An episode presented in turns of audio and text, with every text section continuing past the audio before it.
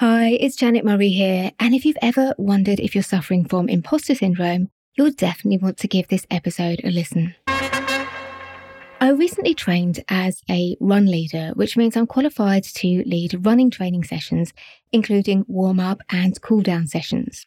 I've been helping run a Couch to 5K program in my local area, and it's been great. But I really don't feel confident leading the warm up sessions or the cool down stretches. Now, I'm not saying I don't appear confident. I am a confident public speaker, so to the untrained eye, I probably look fine. But inside, I have this critical voice telling me that everyone is laughing at me. They can tell I don't know what I'm doing. They're wondering why someone who doesn't know anything about running would put themselves forward as a run leader. It's just incessant because I feel like a fraud.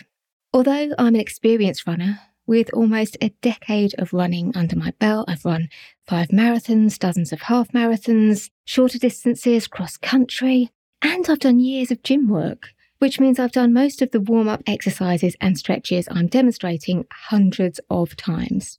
But I just feel like sport has never been my thing. I wasn't one of the sporty kids at school. I was that nerdy kid hanging around the music room at lunchtime. So I was chatting to Kate Cocker about this, who's coached me for this very podcast. And she said to me, You're a public speaker. How do you practice your talks? And I told her exactly what I do. I create my talks in three to five minute blocks. Then I practice each session separately. Then I start to string them together. Then I practice the transitions between the sections. So by the time I do a 25 or 30 minute talk, I have done hours of practice which is why if you've ever seen me deliver a keynote speech, I say without any embarrassment or any fear that you might think I'm big headed, you will probably think it's pretty polished. Because it is.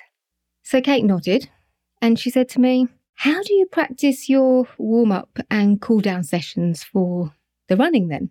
And I said, um, Well, I don't. Which was a massive light bulb moment for me.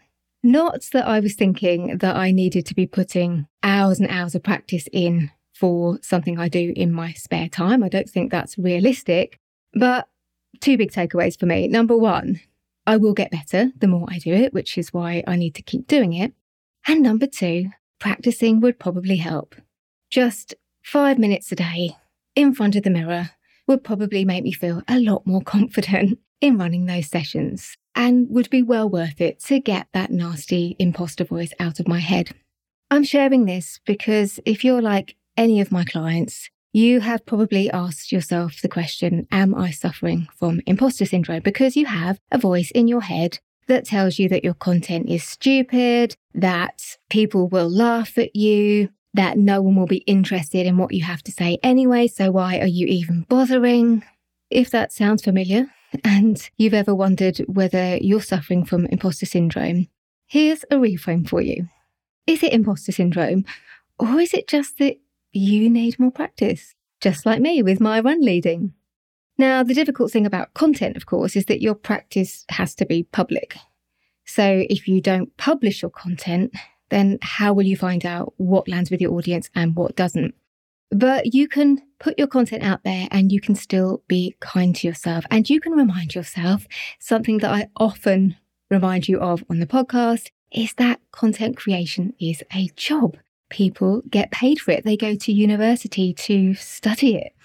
So, starting a business and then rocking up online, posting a few things on Facebook or LinkedIn or Instagram, and expecting to get great engagement after a few months or maybe even a few years is actually expecting a lot of yourself.